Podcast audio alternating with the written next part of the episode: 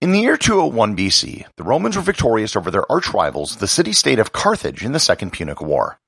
This was the closest which Rome had ever come to defeat and almost spelled the end of the Republic. Fifty years later, some Romans felt that they left the job unfinished. In fact, some Romans could talk about nothing else. Learn more about the Third Punic War and the destruction of Carthage on this episode of Everything Everywhere Daily.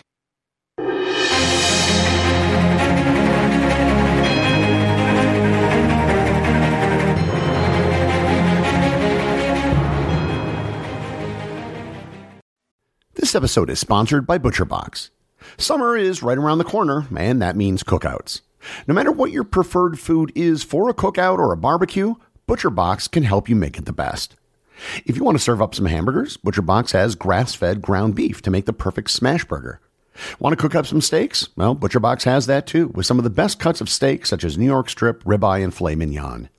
Do you like grilled chicken? Well, ButcherBox has some of the best pasture-raised chicken that you will find anywhere. And if you really want to wow people at your next cookout, you can try grilling some of their wild caught salmon on a cedar plank. Sign up at butcherbox.com slash daily and get a special deal. ButcherBox is offering my listeners a free for a year offer plus an additional $20 off. You can choose salmon, chicken breasts, or steak tips free in every order for a year. Sign up today at butcherbox.com slash daily and use code DAILY to choose your free for a year offer, plus get $20 off your first order. This episode is sponsored by Heaven Hill Bottled and Bond Bourbon.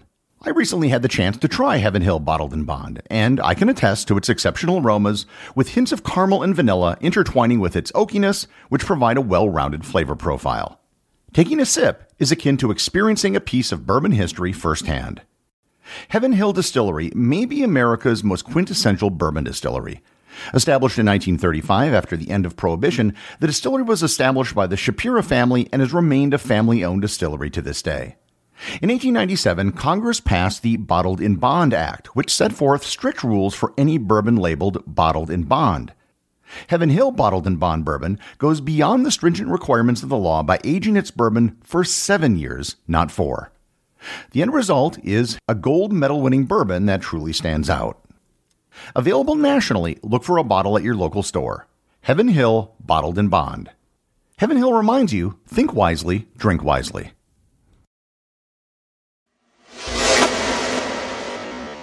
To understand why the city of Carthage was destroyed, it's important to understand the events which led up to its destruction. As I explained in a previous episode on the Phoenician civilization, Carthage was a Phoenician colony that eventually grew to outshine its parent cities back in Lebanon. Carthage, located in what is today northern Tunisia, had an extensive trading network as well as colonies scattered all about the Mediterranean. As the young Republic of Rome began expanding out of the Italian peninsula, it started to butt heads with the Carthaginians, especially on the island of Sicily. This resulted in a series of wars between Rome and Carthage called the Punic Wars, which is derived from the Latin word for Phoenicia. The First Punic War lasted 23 years, from 264 to 241 BC. It was primarily fought on Sicily and at sea, and it was arguably the largest naval conflict ever fought in the ancient world. The war was won by Rome, who managed to extract reparations from Carthage and completely annex Sicily as a Roman province. 23 years later, in 218 BC, another war erupted between Carthage and Rome. The Second Punic War was the largest war that Rome had ever seen up until that point, and it almost destroyed the Roman Republic. The Carthaginian forces were led by their brilliant general Hannibal, who was perhaps the greatest general in the ancient world. He imported African elephants to Europe and fought the Romans on the Iberian and Italian peninsulas. Hannibal delivered two of the greatest defeats to Rome in its history.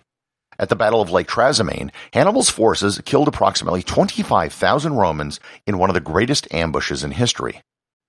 Then at the Battle of Cannae, on which I did a previous episode, Hannibal killed almost 50,000 Romans in what is considered one of the greatest set piece battles in all of history. The Romans eventually learned that the best way to fight Hannibal was not to try and defeat him, but just to keep him at bay and try not to lose.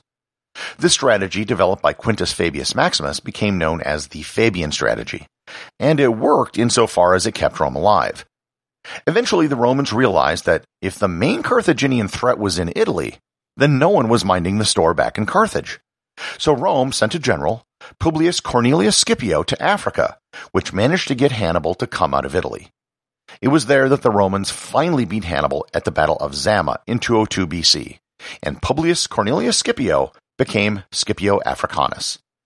Carthage agreed to punishing peace terms, abandoning all of their overseas colonies, the loss of most of their land in Africa, and an enormous war reparation of 10,000 silver talents which had to be paid over the course of 50 years. There was one other term to the peace treaty which became relevant later on. Carthage could not wage war with anyone unless it was first approved by Rome. Carthage was effectively rendered a single city-state, was no longer a threat to Rome for supremacy in the Mediterranean. Fighting at the Battle of Zama, there was a local ruler by the name of Massinissa, who was the leader of the Numidians. Massinissa was a staunch ally of Rome and supported them against the Carthaginians. Numidia was basically everything on the coast of North Africa from the middle of Libya through the coast of Algeria to northern Morocco.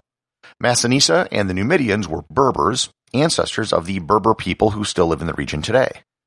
After the Second Punic War, Massinissa took advantage of this relationship with Rome and the onerous peace treaty with Carthage. He would constantly attack Carthaginian territory, and the Carthaginians couldn't do anything about it. They would appeal to Rome to let them go to war, but Rome would always deny their request. Massinissa ruled for a really long time. Having come to power just before the Battle of Zama, he spent the next 50 years harassing Carthage. Back in Rome, Carthage had been put on the back burner. They weren't a threat anymore, and Rome had bigger things to worry about. That changed in the year 152 BC, when a delegation of senators was sent to Carthage to mediate a dispute between Carthage and Massinissa, who was now 87 years old. One member of the Roman delegation was an elderly 82 year old senator by the name of Marcus Porcius Cato, better known to history as Cato the Elder and he was given that title not because of his age, but because another notable Cato came 100 years after him. Cato was a veteran of the Second Punic War, and was shocked at what he saw in Carthage. Carthage was still an incredibly wealthy city. What he saw convinced him that Carthage was still a threat to Rome. Their wealth made them an economic rival, and with enough money they could easily become a military power once again. When Cato got back to Rome, he made the destruction of Carthage his primary mission. In particular, every time he got up to talk in the Senate, regardless of the subject he was talking about, he would always end his speech by saying in Latin, Carthago delenda est, or Carthage must be destroyed. Here I should note that he actually didn't use those exact words. The phrase is just a modern shortened version that's easy to remember. What he probably said was something along the lines of Ceterum censeo Carthaginium esse delendum, which means Furthermore, I consider that Carthage must be destroyed, which if you think about it actually makes a lot more sense. The shorter phrase, Carthago delenda est, is often adapted as a reference for anything which should be destroyed. For example, Chicagum ursus delenda est means the Chicago Bears must be destroyed, an opinion of which I'm sure we all can agree. While Cato was adamant that Carthage had to go, most of the Senate did not share in his opinion. In fact, one senator, Publius Cornelius Scipio Nasica Corculum, the son-in-law of Scipio Africanus, basically countered Cato by saying the exact opposite after the end of every one of his speeches. Corculum was probably the most powerful man in the Senate at the time, and there was a good chance that he was even in the same delegation as Cato to Carthage. He felt that Carthage was necessary so Rome would have a rival. While in reality Carthage was no threat at all, they could be used as an excuse to increase support for Rome amongst the plebeians. The stories of Hannibal were burned into the minds of Roman citizens, and a neutered Carthage could keep the threat alive. He would end each of his speeches, again regardless of the topic, with Carthago servanda est, or Carthage must be saved. In 151 BC, Carthage had paid off its 50 year debt, and in 150 BC, they finally got fed up with the constant attacks by the now 89 year old Massinissa. So they did what any country would do they raised an army and set out to take care of the Numidians once and for all. The Carthaginian army was led by the general Hasdrubal, and they met the Numidians at the Battle of Oroscopa. Massinissa's 50 years of battle experience proved to be no match for the now inexperienced Carthaginians who hadn't really fought anyone in 50 years. Carthage was decisively beaten, and Hasdrubal was no Hannibal. Say what you want about the Romans, but they were very legalistic and always stuck to the letter of the law. One of the reasons why no one previously followed Cato's advice on destroying Carthage was that they had no excuse to go to war. Now, because Carthage raised an army and fought the Numidians without prior Roman approval, they had broken the terms of their now 50 year peace treaty. Rome had their casus belli, aka their excuse for war. In early 149 BC, Rome formally declared war on Carthage. Corculum was conveniently in Greece. Rome sent over an army and a navy headed by both consuls for that year. This should have been a cakewalk. Carthage didn't have much of an army, and what they did have had been soundly beaten by the Numidians. Rome landed an army of 20,000 soldiers at Utica, which was about 35 kilometers north of Carthage. When the Romans landed, the Carthaginians tried to negotiate to get out of this predicament. The Romans demanded that Carthage hand over all of their weapons. So they did. The records show that 200,000 sets of armor and 2,000 catapults were given to the Romans. And then they also sailed all of their warships out of Carthage and burned them in front of the Romans. The next Roman demand was something that went too far for the Carthaginians. The Romans demanded that they evacuate Carthage and move somewhere else along the coast so the Romans could destroy Carthage the Carthaginians went back into their city to defend it. Things didn't go well for the Romans after this. The Carthaginians hadn't given up all of their weapons. The Romans attempted to scale the walls of the city but failed. The Carthaginians made repeated forays outside the city walls and were more often than not successful. The siege of Carthage actually lasted several years without any success. The only real success the Romans had came from a military tribune by the name of Scipio Aemilianus, who just so happened to be the grandson of Scipio Africanus, the general who defeated Carthage in the Second Punic War. In 147 BC, Scipio Aemilianus was 36 and was going to run for the position of aedile. However, his battlefield success, plus his name and lineage, resulted in a grassroots campaign for him to be elected consul. The age requirement for consul was waived, and Scipio Aemilianus was elected. The tide began to turn for the Romans. Scipio Aemilianus moved the Roman camp closer to the city walls, removed ineffective troops, and began creating siege works to control the harbor. It was a slow process, but the Romans made advancements throughout the year. In 146 BC, Scipio Aemilianus had his command extended by a year, which was all that was needed.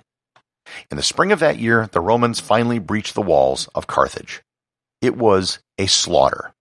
Literally. For six days, the Romans methodically worked their way through Carthage, killing everyone they found and burning the buildings as they advanced. The death toll was staggering. The upper estimates placed on the population of Carthage was 800,000 people, which would have made it about roughly the same size as Rome. There were only 50,000 survivors, all of which were enslaved. Scipio Aemilianus received a hero's welcome and triumph back in Rome. He was once again elected consul in 134 BC and sent to Hispania, where he defeated the Celtiberian tribes and was again awarded another triumph. Cato and Massinissa both died of old age during the war. The Romans wanted to ensure that no one ever lived in Carthage again, so they sent a team back after the war to destroy any buildings that were still standing. Despite legends to the contrary, the soil in Carthage was not salted. That is a 19th century invention. But a curse was placed on anyone who might decide to live there in the future. In the year 29 BC, over 100 years after its destruction, the city was rebuilt as a Roman city named Carthage by the Emperor Augustus. 300 years later, this new Carthage was one of the largest cities in the Roman Empire. Today you can visit the ruins of Carthage, which lie about 16 kilometers east of the modern city of Tunis.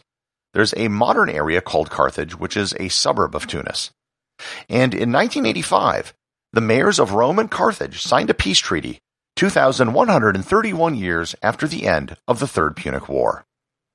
There are a great many ancient cities that are still vibrant cities today. Rome, Athens, Alexandria, and Beirut are all good examples. Carthage, however, is not one of them. This is largely due to what happened by a Roman army over 2,000 years ago who made the decision that Carthage must be destroyed. Everything Everywhere Daily is an Airwave Media podcast. The executive producer is Darcy Adams. The associate producers are Thor Thompson and Peter Bennett. I have so, so, so many boostagrams to catch up on. You've probably noticed from my voice that I've been sick the last couple weeks, and I just want to thank everyone that's been listening over on the Fountain app. I get your boosts in a browser window that I have open all the time, and there's actually a sound that plays every time one comes in. And sometimes it actually wakes me up. A big shout out goes to Petar, who's donated 1,000 sats for every episode. Also, Joel W. has been sending sats for every episode as well, and Dave Jones, who sends a weekly 12,112 sats. Other boosters include, but are not limited to, and hang on, this is a long list. Taylor Johnson, 2792, Peanut Butter Life, GIMP, 5 times 9 is 45, Andy Boley, Unit of ACC, Take, Phoenix, Never Other, BTC Photo, PB5433, Harrington's Dad, Rudel Luca, Carl6007, PJ Ninja, Yesterday's, TNT Mom, Anu Cool, Boomy, Beat Bowl, Chandler Bingcoin, Yazik, Fabo, Crypto Kingdom, Jim Seifert, Tony MH, Wildcat, Nestork, Gerard, Pat, Gene Everett, Elf Camacho, T-Man, not He-Man. Thank you to everyone. I am pretty sure there's close to a 100% chance that I'm missing people given how many people have been boosting over on Fountain. If you're curious as to what all this boosting stuff is about, I recommend checking out the Fountain podcast app at fountain.fm. They have versions for both iPhone and Android, and they'll set you up with some free sats when you sign up. And remember, if you leave a review or send a boostagram message, you too can have it read on the show.